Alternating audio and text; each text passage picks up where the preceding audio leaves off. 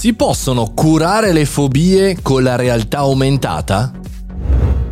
Buongiorno e bentornati al caffettino, sono Mario Moroni e anche oggi parliamo di digitale, in generale parliamo di business, ma oggi parliamo in digitale e anche di applicazioni nel digitale, paure e applicazioni. Tantissimi gli esempi in questo periodo storico legate alle paure, sia quelle più concrete, che riguardano anche i crimini, per esempio tante applicazioni di sicurezza per donne o uomini soli, eh, magari di notte, per girare in alcuni posti un po' particolari, un po' pericolosi, oppure anche, come dire, paure che sappiamo che poi in fondo in fondo non esistono, per esempio la paura di volare.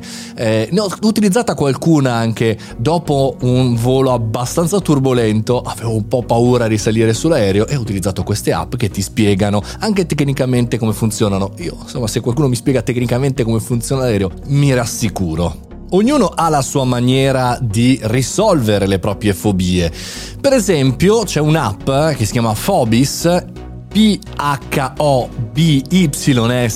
Phobis, lo trovate chiaramente su tutti gli store, che cura le fobie legate al mondo dei ragni. L'Università di Basilea ha realizzato con uno spin-off questa applicazione che fondamentalmente ci permette di innanzitutto capire a che livello di paura siamo, no? Magari pensiamo di avere una fobia e invece in realtà abbiamo solamente un po' schifo, oppure al contrario, pensiamo che ci facciano paura, ma in realtà abbiamo un grado che può essere curato da una terapia, per esempio, quindi un grado alto e per cui dobbiamo andare a capire da che cosa deriva. Insomma, innanzitutto per capire e poi anche per curare. La stessa eh, università ha pubblicato uno studio eh, su un campione modesto di una settantina di persone, però uno studio che fa vedere come le persone eh, che avevano utilizzato l'app in precedenza, poi messi davanti eh, per eh, un tot di tempo a dei ragni veri, avevano molta meno paura rispetto a chi non aveva provato l'app.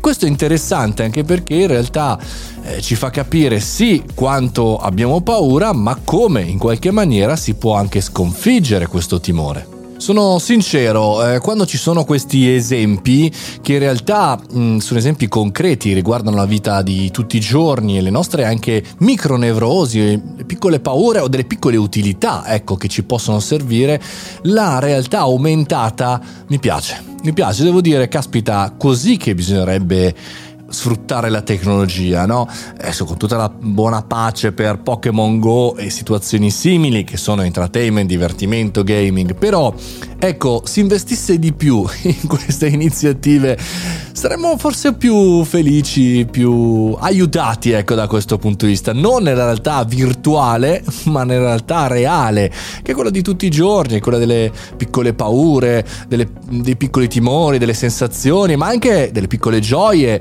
eh, delle piccole frequentazioni, tutto ritornare al piccolo. La tecnologia deve aiutare non soltanto il grande, ma anche il piccolo.